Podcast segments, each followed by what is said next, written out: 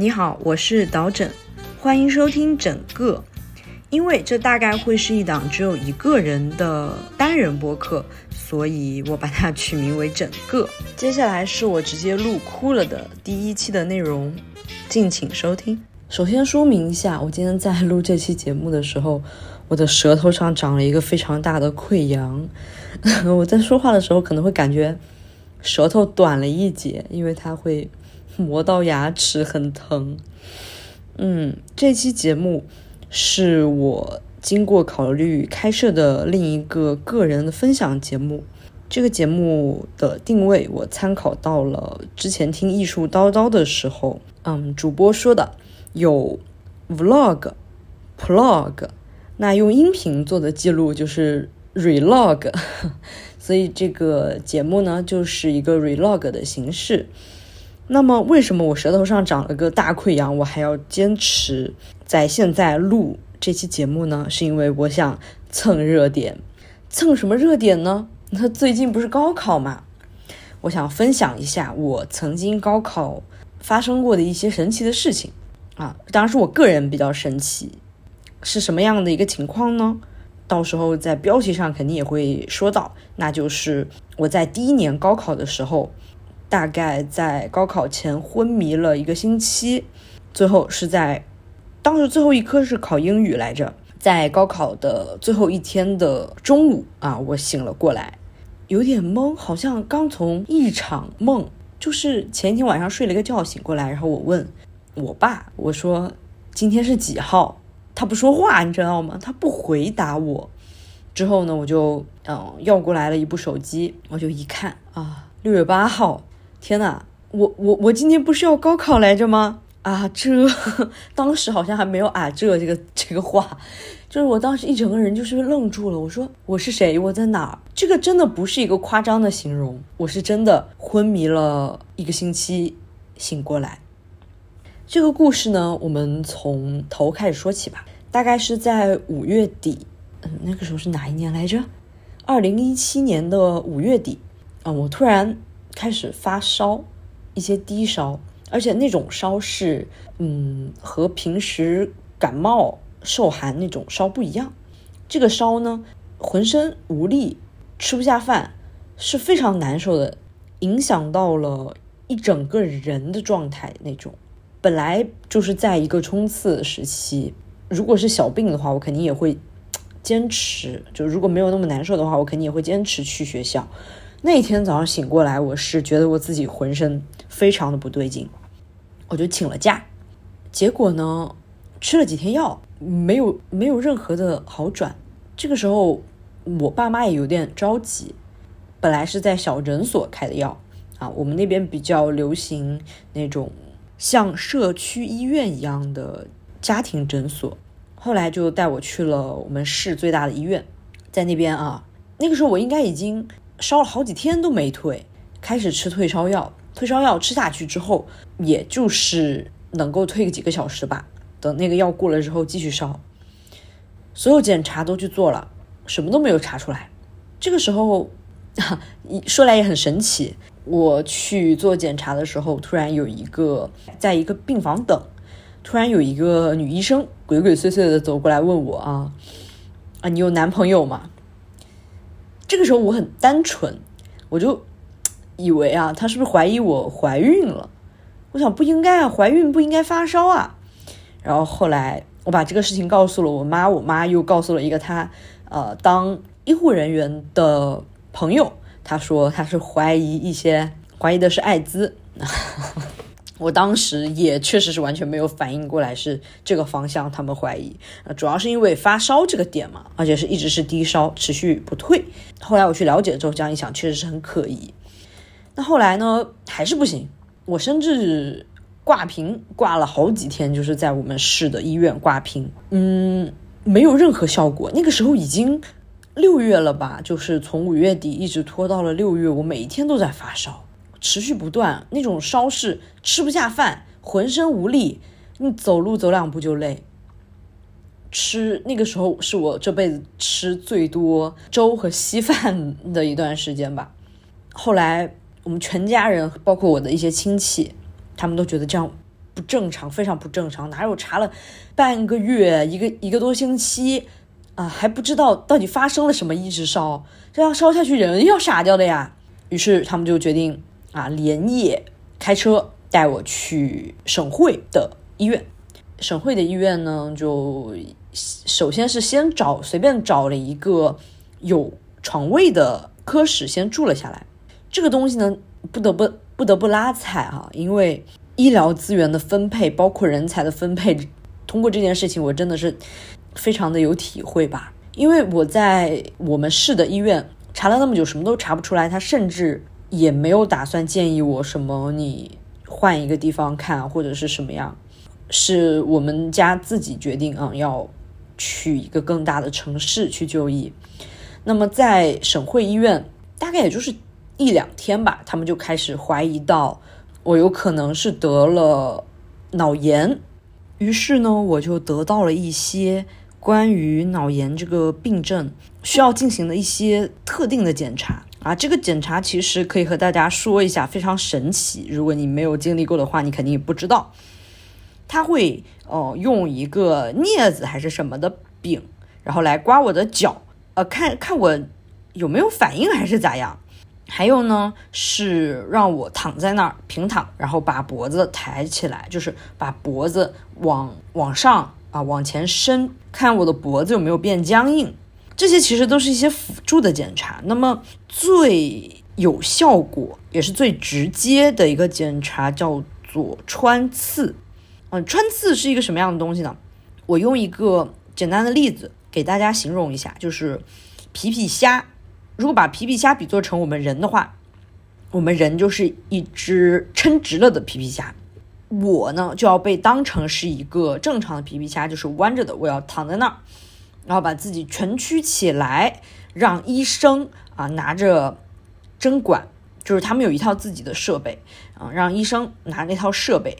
从我的脊椎和脊椎的缝隙，因为我弯起来了之后，我的脊椎就会像皮皮虾那个背后的结一样，啊，稍微有一个大的空隙，他们就可以从那边穿进去，然后提取到一些我的脑脑脊液，就是脊髓的脊那边的一个液体，然后来检测它是里面有没有感染到病毒。对，这就是一个。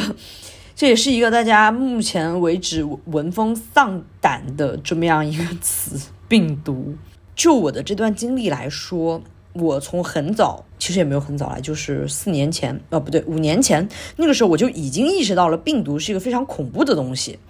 我为什么会呃得脑炎这个病呢？我们先暂且不说后面发生了什么啊，我为什么会得这个病？大概就是因为。得了病毒性感冒，然后那个病毒在我身体里乱窜，一不小心进到了我的脑子里。其实现在过了这么多年，回顾起来吧，我从什么时候开始这个脑子记忆开始模糊？就是那段时间，就是大概做了两次，第二次穿刺以后，我对我自己的行为好像就没有什么太大的印象了。但我一直都是醒着的，这一点非常的恐怖啊！我们要开始说。这段故事最恐怖的点了，因为呢，还是有非常多其他的检测项目要做，比如说那种什么需要去专门的机器那种房间做的那种时候呢，我大概就好像不太不太有自己的意识，以及我没有力气。这个时候，你就可以理解为这个病毒它已经控制了我的脑子，也也不能这么说吧，就是它影响了我的认知。据我的爸妈说，后来的一些检查，他们就必须得找医院那种轮椅服务，然后把我推到那边去。我人是没有办法控制自己的，所以有的时候需要自己一个人在里面，医生会给你下达一些指令啊什么的。那时候我就非常的无法配合，好像是有被类似于被捆在那种机器上，然后才做完的吧。在里面扰乱秩序，影响到了后面的人，也做不了那种非常恶劣的情况。从那个时候开始吧，我大概基本上没有自己的意识了。我也不知道，我也不不清楚，我这种关于什么做检查和一些那个医院的一些环境，我穿过那个医院，坐在轮椅上被推着从这栋楼到那栋楼，这些东西其实是我有一个非常模糊的印象，这种印象是好像是我梦里的一个部分，其实是有一个模糊的影像概念，但其实我不知道那个东西就是我自己真实经历过的。我好像从某一刻开始就进入到了梦境里，之后就一直在挣扎，一直在挣扎，好像自己是睡了一个可能在病毒脑的概念里，就是一个从前一天晚上的九点到第二天下午的。这样一个长度的梦境吧，梦里面有我，有我的爸爸，我的妈妈，也有医院，但是那个医院的环境和我住的那个医院的环境不一样，偶尔也会出现穿插一些现实经历的东西的投影。我还能说话，而且我说了话，我自己那个状态是醒了还是没醒，我不晓得。我曾经一段时间一直以为我那一个星期是没有怎么吃东西的，因为我一点都没有。吃东西这个记忆，但是据我爸妈说，他们一直有在喂我吃东西，而且是确实吃下去了，就是一个类似植物人的概念呀。其实这段时间的我就一直在梦境里穿来穿去，穿来穿去。在梦境里，它有一段自己的逻辑。我在梦境里经历了一些我现实生活中没有经历的事情，我现实生活中经历了的事情，在我的梦里好像就是一段梦。非常非常的神奇，呃，我保证我说的这个话都是真的啊，呃，我这段昏迷的时间其实还包括了从一开始住的那个病房转移到了一个比较大的很多人的一个病房，再从那个病房转到我最后醒过来在的那个病房。这一段时间我是完全没有印象的，中间还包括了我家亲戚从老家到这边来看我，就是他们所有人过来，然后那个时候我是神志不清，我一点印象都没有。说到这里呢，就必须说一下高考啊，回到高考这个热点，我是一名光荣的地理课代表，也是一名光荣的英语学渣。我在昏迷的这段时间里啊。做出了一些什么令我爸、我妈和护士们都无语的行为，就是我会在护士来，嗯，比如说给我换吊瓶的时候，和他发生一些对话。我我真这个我真的一点都不记得了。他说我在那儿说一点什么什么季风啊，什么什么水汽啊什么的这种的。我确实很热爱地理，但是。这个东西我说过，我是真的不记得，而且我还一直企图用英语和我的爸妈对话。那其实我的英语很差，我大概能够想象到，我用那个对话是用一些非常 非常小学生的口语和他们对话。这个东西在他们和我说的时候，他们是真的觉得很好玩。但好玩的前提是后来我恢复正常了。如果是我恢复不了正常的那段时间，就是。可能是我还有那么一点理智的最后一段时间吧，所以我的父母非常的害怕，他们觉得以后就可能是一个疯掉的女儿，他们要把这个女儿一辈子就这样，以后会发生什么也不知道，只是说我的生命和我大脑的生命有可能就终结在这里了，这是一个非常恐怖的事情。但是后来他们在和我讲述这些奇奇怪怪的事情的时候，他们也笑得很开心。是因为我现在是健康的。接着说一下我醒过来了之后发生了什么吧。当时我是没有智能机的，大概一整个高中没有用过多久智能机，一直用的都是老人机啊，也就是最普通的接打电话、发短信。但是我还开发出了可以听歌以及听广播的一些功能啊，因为它本来就有，只是说我把它发挥的淋漓尽致来消遣。醒过来之后有看到，嗯，当时我的朋友。给我发的一些短信，大概有十几二十条吧，就是从我失去意识没有回任何消息之后开始，他们非常的担心。就是那个时间，虽然这个时间是经历很长，但是他们给我发短信的时间线是没有断的。比如说，嗯，最后一天上课，或者是在征集要不要去参加毕业聚餐，以及高考前说。你肯定会来的，你肯定会来参加毕业聚餐的，所以我帮你把名字也报上了。还有明天就高考了，你为什么一点消息都没有啊？这样的话，哎呀，天啊！我讲到这里我又想哭了 啊！我先缓一缓。他们考完了之后啊，那段时间其实我好像没有太。太多的深刻的记忆，只是到了我觉得我这辈子哭的最猛的一次，是躺在病床上，看着手机里他们拍毕业照那一天在操场上就是欢笑，呃，非常开心，充满了阳光的笑脸的那种照片，在朋友圈里是集中发出来，我哭的真的是，应该是我记忆中人生中第一次哭的。喘不上气，我觉得我和他们的距离就在这里就拉开了，因为我根本就没有参加到那次的高考。说到这里呢，我要说一下，是因为我一直都觉得我会回去能赶上参加这次高考，所以在我可能意识很模糊的时候，我的爸妈和我当时的班主任，也是我非常喜欢的一个大姐姐，她打电话。那个时候我没有自我的意识，我还在和她说啊，放心，我一定会回去考试的。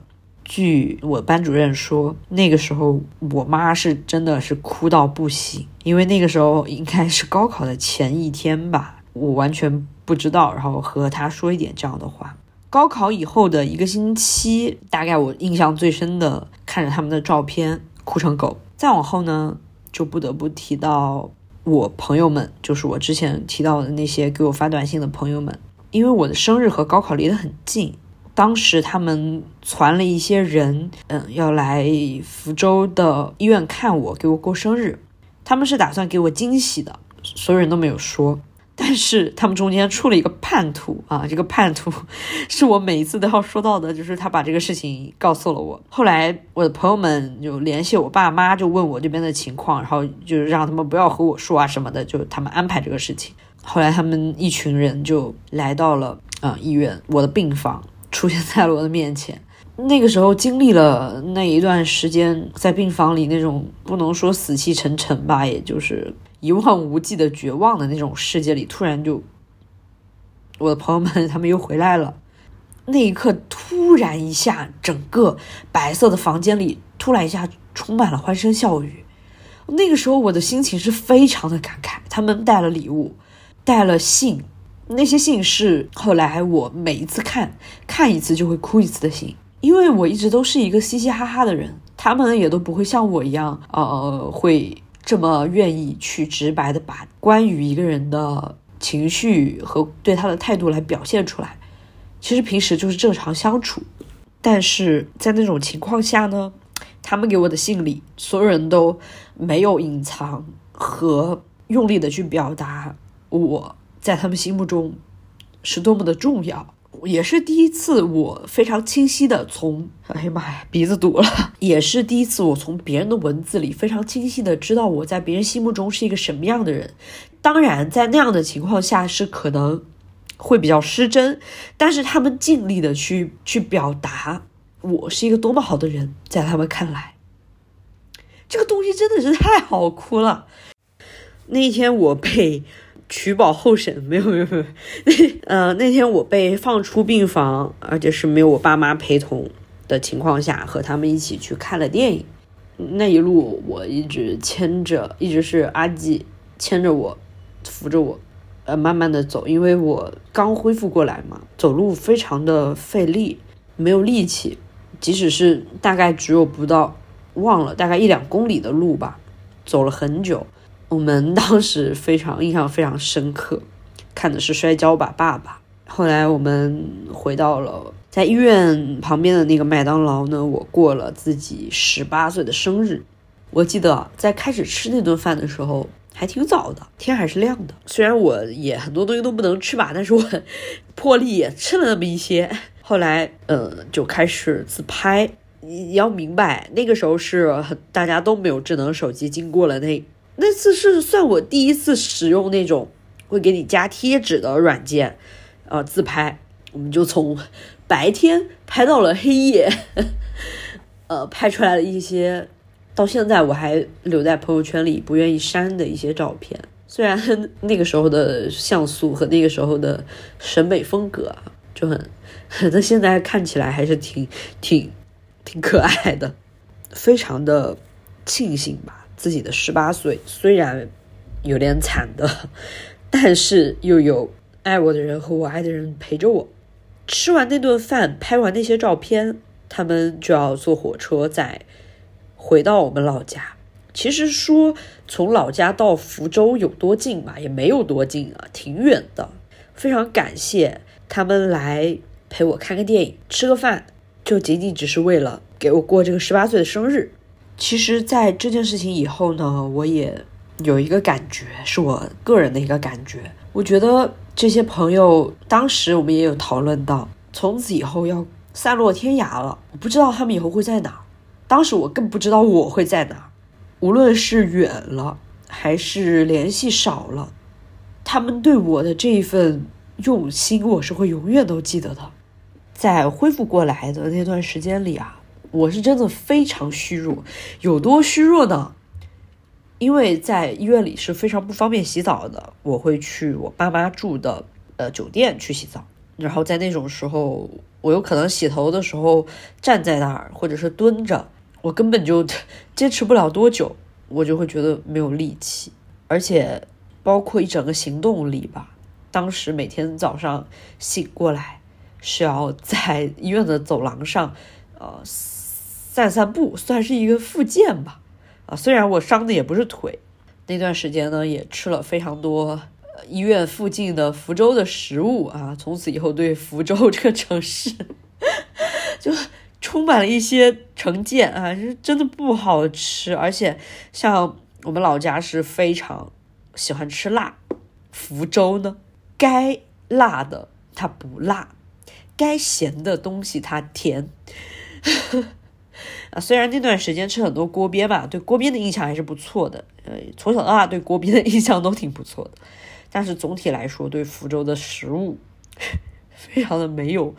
非常的不满意，在恢复的那段时间里，其实我也有在隔一段时间就做一次那个穿刺。你们还记得穿刺吗？就是那个把非常粗的针管塞到你的脊椎里，然后抽出来液体的那个东西哦。我忘了我做了大概有多少次了吧，五六次吧。就是尾椎那一段，其实那一整个夏天、秋天都非常难受，就是它是从那边进去的。嗯，还有啊，还有一个事情，我之前不是说我是一个地理课代表，但是我的英文很差，我会在呃昏迷的时候满嘴英语，我会跟他们说季风。但是还有一件事是我在昏迷的时候呢，也是没有智力的。医生，我的主治医生查房的时候来问我，问我一些非常简单的算术题，比如说什么十五加十七等于多少。我我不回答他，而且我非常嘴硬。我说这么难的问题谁回答得上来啊？我数学差，我数学就是这么差，怎么样？我就我就是不会。然后我大概坚持这个话术，我坚持了非常久。其实等到后来我醒过来了之后啊，那个脑子也确实也是转不上。他们问我一些，其实我数学确实不好，有的时候一些比较敬畏的一些加减，有的时候是需要算一算的哈。然后后来在康复的时候，主治医生有来问，后来慢慢的、慢慢的呢，就学会了一些算术。因为这个病和脑子是息息相关的，所以在康复的时候，包括在到复诊之前吧，医生都一直跟我说，你回去了之后不要使用你的脑子。虽然是已经注定要复读了，但是咱不能学习。于是那段时间呢，我就一直在看看视频。印象非常深刻，那段时间我把所有的《火线追凶》，就是钟汉良演的那个《火线追凶》那个电影和十部全部看掉了。这这还是在医院住着的时候，还有包括《孤独的美食家》那段时间哦，也是看的非常开心，大家看了好多季吧。还有非常多，包括到回家了以后，还有非常神奇的，就是到了家以后，其实感觉是恍如隔世的。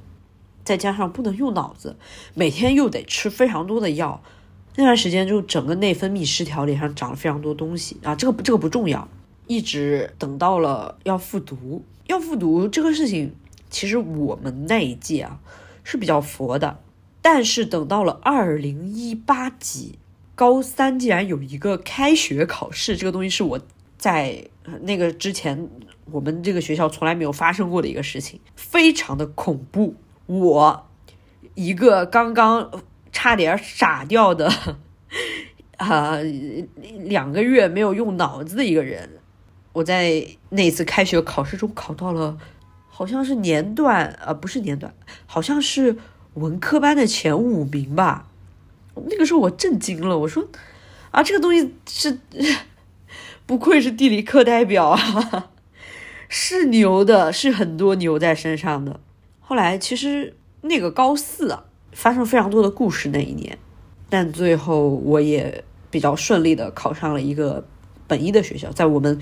小县城那种教育水平不是很高，尤其是文科班的这个呃上一本的人其实是很少。虽然最后一次考试就高考没有发挥到非常好吧，但也是上了一本。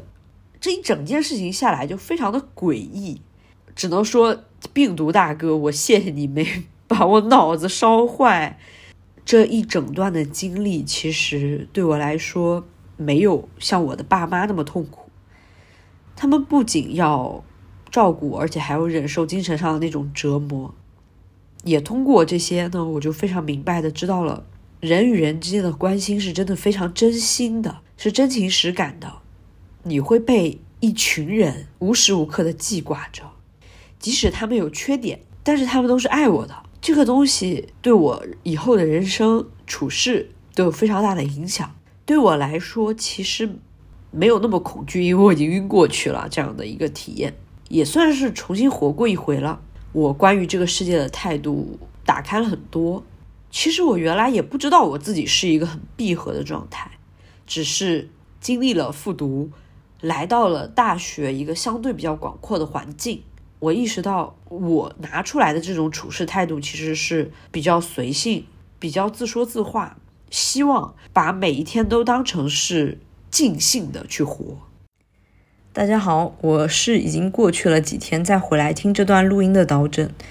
哦，真的哭得好惨啊！但是每一次有回忆到这些细节的时候，都会真的非常的感动。分享这段经历是因为，首先我没有怎么把它拿出来分享过，也是我个人人生比较神奇的一段经历。希望能够传达这种可能及时行乐在。嗯，一些人的眼里会是比较消极的一种生活态度，但是我个人觉得，必须要拿出这样的生活态度，拿出勇气面对自己希望得到的那样的生活，拿出勇气去追寻自己想要爱的东西。